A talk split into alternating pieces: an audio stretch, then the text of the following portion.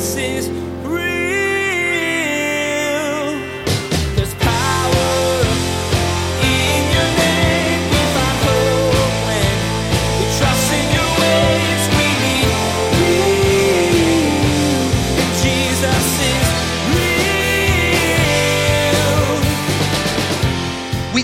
honesty from others, but oftentimes we're the least honest with ourselves. We want everyone to be serious, but we're not really honest about who we are. Now, if loving ourselves, if willpower and self control is an essential part of this, then the Bible teaches us to satisfy our need for self control by something that the Bible calls fasting. Fasting is the discipline that our Bibles give us for us to walk and learn about self control. Today, Pastor Daniel talks about the need for self control and how the biblical practice of fasting is a good way to work on that aspect of our lives. Fasting in the Bible wasn't really mentioned as an optional activity, but as a regular way of living.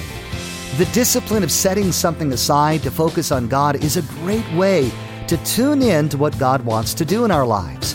God wants each of us to live fully in Him and will guide us if we follow Him too. Now, here's Pastor Daniel with part one of his message The Need for Self Control. Jesus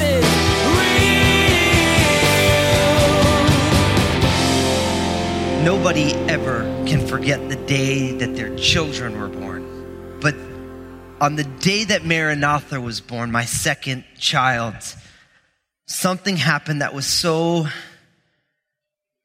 awesomely bewildering that I want to share it with you. Now, any husband knows that when his wife goes into labor and has a child, that at that point his wife is Supergirl, like just so strong. And my wife, Lynn, for those of you who know her, you women who are in women's ministry know, she's like textbook meekness. She's a, just a sweet, kind person. But anybody who knows my wife also knows that meekness is never weakness, right? And my wife, Lynn, is a strong girl. So when she was in labor for both Obadiah and Maranatha, she was not going to be the woman who goes to the hospital and gets sent home. Like she's just like that was her thing. Like they are not going to send me home, right? And so sure enough, so she would get really, really, really deep into labor, and then I'd have to like strong arm her to get her to the hospital right? So with Maranatha, now I already had this experience with Obadiah, which is another story for another time, which was hysterical.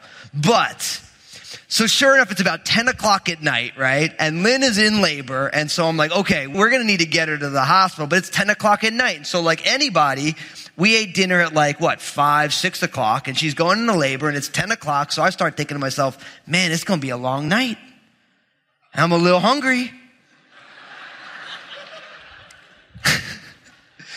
I, I'm a human. Like, it's like, you know, I'm hungry. So sure enough, I have to go get our car because we lived in this townhouse and it was on this big thing and our car was parked up at the parking lot and I'm not going to make her walk up the big hill to get to the car. I'm like, I'm going to be at least a gentleman about it. I'm going to bring the car down. I'm going to park it right in front of the door. We're going to get her in and we're going to get her to the hospital on time. No problem, right? So sure enough, I get in the car and I go and I park and then I want to clean everything out. But now at this point, when Maranatha's born, Obadiah is about three years old, which means the back of Lynn's car is like a candy factory.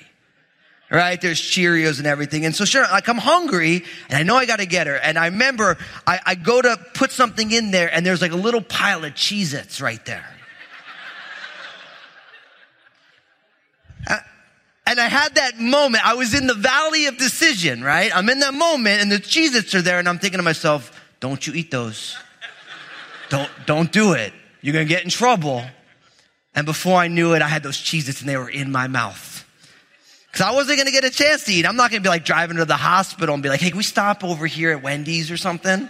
You know? So sure enough, and I'm smart enough to know she's in labor and I just ate some Cheez-Its. So like I'm sitting outside like chewing, you know, like finding water and just and sure enough, I walk inside, and right as I walk in, Lynn's standing there, and she has a contraction, and she looks at me. She goes, "What are you eating?" First and only time I ever got yelled at by my wife was right there, eating Cheez-Its. And it was justified, right? I mean, like, you know, what was I thinking eating cheese? I knew better. But guess what? in the moment, knowing that she was, we were going to have a baby that night and, you know, I didn't function in self-control. And like, what was funny is that if you could have been in my head when I saw that pile of Cheez-Its, I'm like, mm, that looks good. Don't eat it. You're going to get in trouble. That was what went through my brain. Like, mm, that looks good. Don't eat it. You're going to get in trouble. And then when I walked in, literally her whole face contorted. and like, my wife isn't demon possessed, but she could have been in that moment. She just came and, what are you eating? I'm like, Jesus, you know, like, what do you do at that point? Why do I tell you this story? Because self-control is an important part of life. The idea of willpower. See, every single person needs to function in some sort of self-control. It is a fruit of the spirit, but words like willpower, determination, resolve, self-discipline. You all realize that self-control is an important part of being a human being. What does it mean actually? Most often it is defined by the ability to delay gratification, resisting short-term temptations in order to meet long-term goals. That's what self-control. It's resisting a short-term temptation in order to achieve a long-term goal. See, it's also, you can say that self-control or willpower is the capacity to override unwanted thoughts, feelings, or impulses. And every single human being needs to exhibit willpower and self-control. We teach our children that, right? We want our children to understand when it's appropriate and what's not appropriate, to know when and how to. And you do that so that they can grow up and be functioning, healthy people in the world. And we all know what it's like when we know somebody whose child has not learned any sort of willpower. I mean, even think about it right now. We've been doing with our youngest Annabelle. You know, she's two years old. And so we got her a little training potty for her. It's so cool. When, if she sits on the potty and she uses it, it actually sings her like a happy song. Now, just so you know, if someone wants a job, you got to make one of those for adults. Because I don't know about you, but if you finish going to the restroom and it cheers for you, it tells you a happy song, you did a great job, yay, woo! Wouldn't that make going to the bathroom way more fun than it is right now? It's a great business idea for someone who's looking for just the adult version of it. Be so good. You guys are like, no. Yes, it would be. You'd really like it. And what would be really fun? You're sitting in the living room and all of a sudden you hear the potty song go off and you're like, yes! Start cheering from the lit. Never mind. Okay. Sorry. But part of teaching your children to be potty trained is to exercise self-control, right? Because all of a sudden you realize you have to go and you hold off on having to go until you get yourself onto the potty and then you take care of it right? And so all of this is about learning self-control, about learning willpower, and it's an essential part of life. Now listen, you have to realize that if we are going to learn the art of living, this series that we're doing, this hashtag art of living, willpower and self-control has to be a part of that. And I'm here to tell you that you can never love yourself properly unless you actually have willpower and self-control.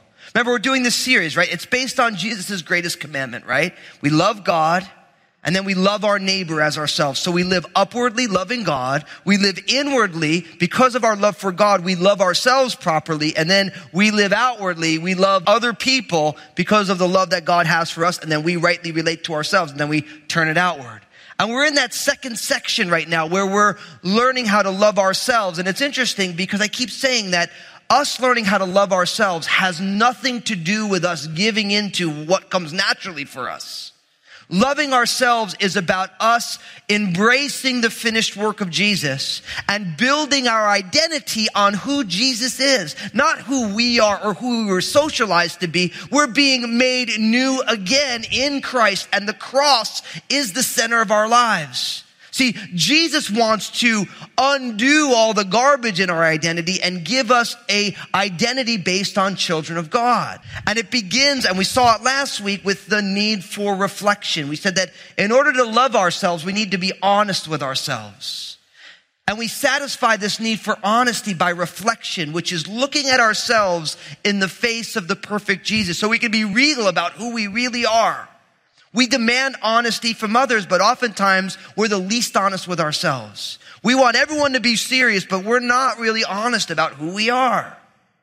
Now, if loving ourselves, if willpower and self-control is an essential part of this, then the Bible teaches us to satisfy our need for self-control by something that the Bible calls fasting. Fasting is the discipline that our Bibles give us for us to walk and learn about self-control. Now, what's interesting about fasting is within our Bibles, it's everywhere and it's one of the things that we talk about the least in church, especially in the 21st century American church. We don't talk about fasting. Why? Well, I don't think it's super popular to say that we are going to focus on delaying gratification so that we can achieve longer term goals. Now, so you have to realize that most problems that plague people in our society have their roots in a failure of self control, addiction, overeating or undereating, crime, domestic violence, sexually transmitted diseases, prejudice, debt, educational failure, relational failure, underperformance at school and work, a lack of savings, failure to take care of yourself. Don't all of them have a self control component to it? See, one of the things about this idea of self control or willpower is that not everybody struggles in every area, but all of us struggle in some area, right? There are some people who do a great job of keeping themselves physically healthy, but they do a lousy job keeping themselves financially afloat. Or they do a great job of curbing their sexual appetites, but they struggle in curbing another set of appetites. And so the Bible has given us this idea of fasting as a way to, in some ways, train ourselves that we might grow up into the fruit of the Spirit that is self-control. Now, what is fasting? What is it? Fasting is simply the decision to deny yourself something for a season to focus on something even more important. That's what fasting is. It's the desire to deny something for a season or for a certain amount of time that we can work on something that is even more important. Now, in the Bible, of course, you have things like you can fast from food. That was a very common one. Food is an essential part of life. If you don't eat for a long time, you will die of malnutrition and starvation.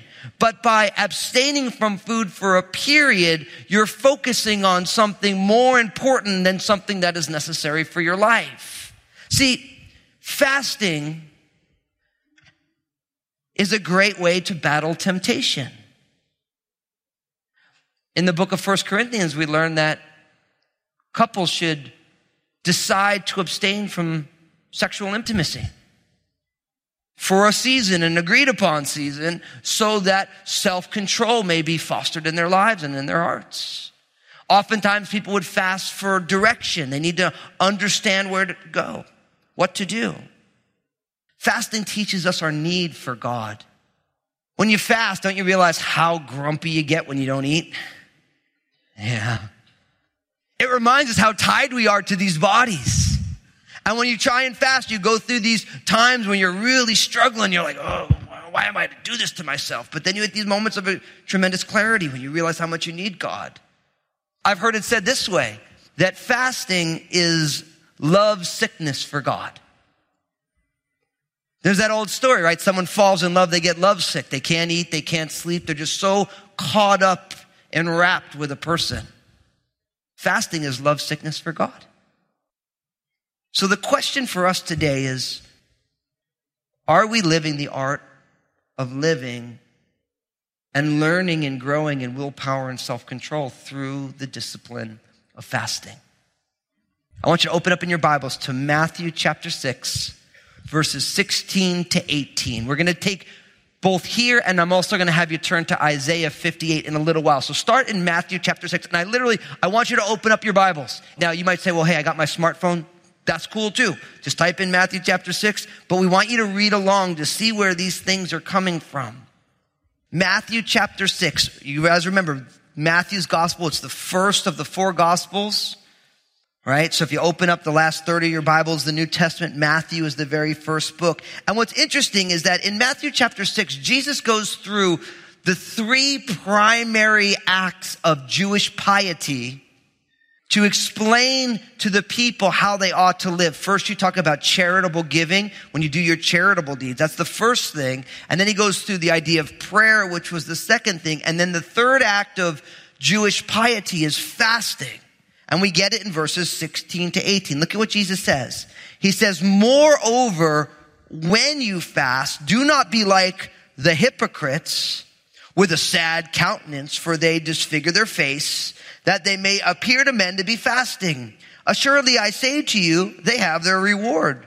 But you, when you fast, anoint your head and wash your face, so that you do not appear to men to be fasting, but to your Father who is in the secret place, and your Father who sees in secret will reward you openly. Now, I want you to notice this over and over again. We see in these verses, Jesus says, and when you fast. You get it in verse 16 and you get it in verse 17. So twice over three verses, Jesus says, and when you fast.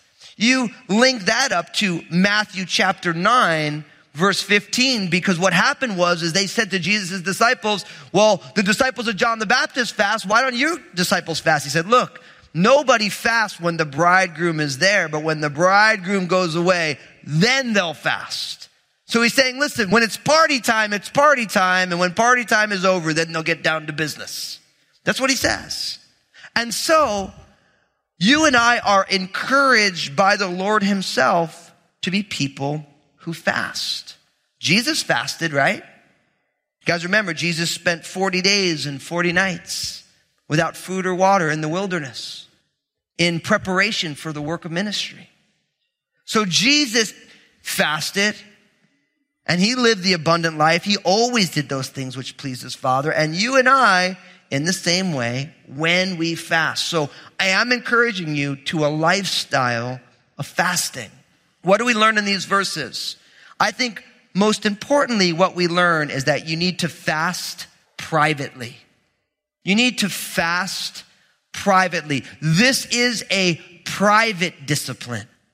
You see, Jesus spends a lot of time. Look at verse 16. When you fast, do not be like the hypocrites, that word could also be the pretenders, with a sad countenance, for they disfigure their faces, that they may appear to men to be fasting. Assuredly, I say to you, they have their reward. But you, when you fast, anoint your head and wash your face, so that you do not appear to men to be fasting, but to your Father who is in the secret place, and your Father who sees in secret will reward you openly. Now listen, don't forget, Jesus was living and did his entire ministry within the nation of Israel, right? And so they were steeped in the law of Moses and fasting had become an integral part of the rhythm of their lives. According to the law, the Day of Atonement once a year was meant to be a fast day, but during the exile, they began to have numerous fast days. And so people would fast and it would be part of their lifestyle. Now, in that culture that Jesus lived in, because it was a religiously charged culture, people always wanted to do some sort of ostentatious display of religiosity. Right? And so when people would be fasting, they would be sad and they wouldn't take a shower and they look all grumpy. And they'd say, Oh, you're so grumpy. What's going on? I'm fasting. And they'd say, Oh, so spiritual right? And Jesus calls that hypocrisy. Now listen, we do not live in a religiously charged culture, but I've been in church long enough to know, don't you always meet somebody who's doing some crazy fast and they make sure everybody knows it? I'll never forget, and it's kind of a classic story. When I was a young assistant pastor, I was in Marin County, California, and there was a man who decided that he was going to fast for 40 days and 40 nights, just like Jesus. Now listen, unless somebody gets some bright ideas about doing that, right? go see a doctor because when it says that Jesus was hungry again, it was because he was starving to death.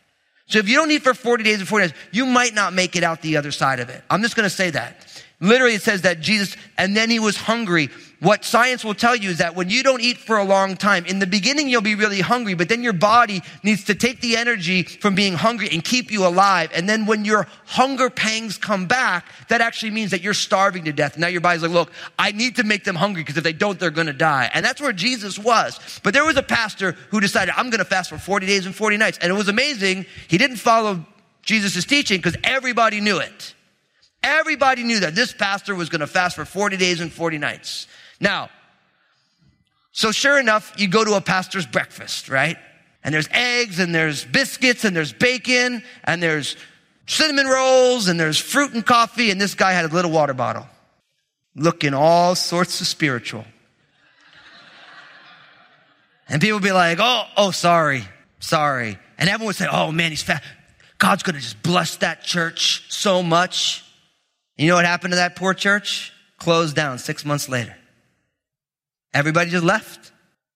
You say, but, but, listen. When you do an ostentatious display of religiosity to put God into your debt, you mess it all up. See, you don't fast so that everybody knows and says, oh, so and so is so spiritual. Oh, wow, God must really love them. As if God is swayed by our works. Come on. See, it's amazing how you take a good thing and then you bring it out of the bounds of what God created it for, and then it becomes a problem. I was so blessed because I learned about fasting from my pastor, and I, I would say, so what's funny for me is my call to ministry came the very first time I ever tried to fast. Because I remember I was a young Christian, I was playing music as a career, and I remember being like, man, I was reading about in the Bible, I'm like, I should try and do that. Like, what's that all about? You know, and I remember talking to my pastor, so like this whole fasting thing, like, why on God's green earth would anyone not want to eat for a couple days? I mean, just, like, I'm all Italian. I mean, who, what? I mean, you're not just like skipping thirdsies on dessert. You're just like not eating any meal. It's like, what? And he would explain it to me. And he'd say, well, listen, what you're doing is you're saying, God, I need food, but I need you more than I need my food and you learn all these things. And so I'm like, okay, but okay, so if I go to fast, like what happens if someone offers me a piece of cake? Because I don't want to tell them, well, I'm fasting because Jesus told me that's hypocritical. He's like, well, if you're fasting and somebody offers you a piece of cake, you eat the piece of cake. You say, thank you very much. I'm like, but I'm fasting. He's like, look, you don't want to tell them no and tell them you're fasting. They're going to think you're more spiritual than you really are. The reason you're fasting is because you ain't spiritual and you want to get spiritual. So he's like, you don't want to be that guy who's like, oh, sorry. Oh, thanks. Oh, sorry. No, no, no, no. I'm fasting. You make them feel bad for making you a cake, which is a problem. So he said, look, if you're fasting, God knows that you're fasting. If someone offers you a piece of cake, you just eat a piece of cake, don't make a big deal about it. He said, every time you make a big deal about it, that's when you're in trouble. Because you want everyone to know because you're making this big deal about everything. Right? Do you ever have that when someone says, Oh, you just them, Oh, thank you so much for your ministry. Oh, it's not me, it's the Lord. Just tell me a little bit more how the ministry's going. But it's God, it's not me. It's an ostentatious display. It's really just pride wrapped up in some spiritual stuff. But really, when somebody's truly humble, someone says, Thank you so much for what God, God used you, you say, Yeah, praise God, man. Let's move on to the next thing. Isn't God great? Jesus is real. The practice of fasting is not an easy topic to tackle, but Pastor Daniel did just that today. He shared with us how setting something aside to focus on God is a way to learn self control and also to open our hearts to God's plan for our lives. Hey everybody, Pastor Daniel Fusco here. I am so excited. You know why? I just wrote a brand new book and it just released. It's called Upward, Inward, and Outward Loving God, Loving Yourself, and Loving People. It's all based on Jesus' greatest commandment. He's the greatest person who ever lived, He's Lord and Savior, He's the greatest teacher who ever lived, and He said, This is the most important thing. So we want to grow in it together. Grab a copy at my website, danielfusco.com, or wherever you like to buy books so that we can grow upward, inward, and outward together. God bless you. Pastor Daniel's focus on the greatest commandment in his new book, Upward, Inward, Outward, Loving God, Loving Yourself, and Loving People, will challenge and encourage you in your walk with Jesus. Please visit JesusIsRealRadio.com and click on Partner. There you'll find a link where you can support Jesus is Real Radio. For anyone who supports Jesus is Real Radio with a gift of $15 or more, we will send you a special limited edition signed copy of Upward, Inward, Outward. Loving God, loving yourself, and loving people. Again, that's JesusIsRealRadio.com. Place a marker in your Bibles and join us next time as Pastor Daniel continues to discuss the topic of fasting. The purpose of fasting isn't just so we'll learn self control for ourselves, but that we'll desire to be God's blessing to the world around us. Well, that's all the time we have for today's broadcast. On behalf of Pastor Daniel and the entire production team, we invite you to join us again for the next edition of Jesus is Real Radio.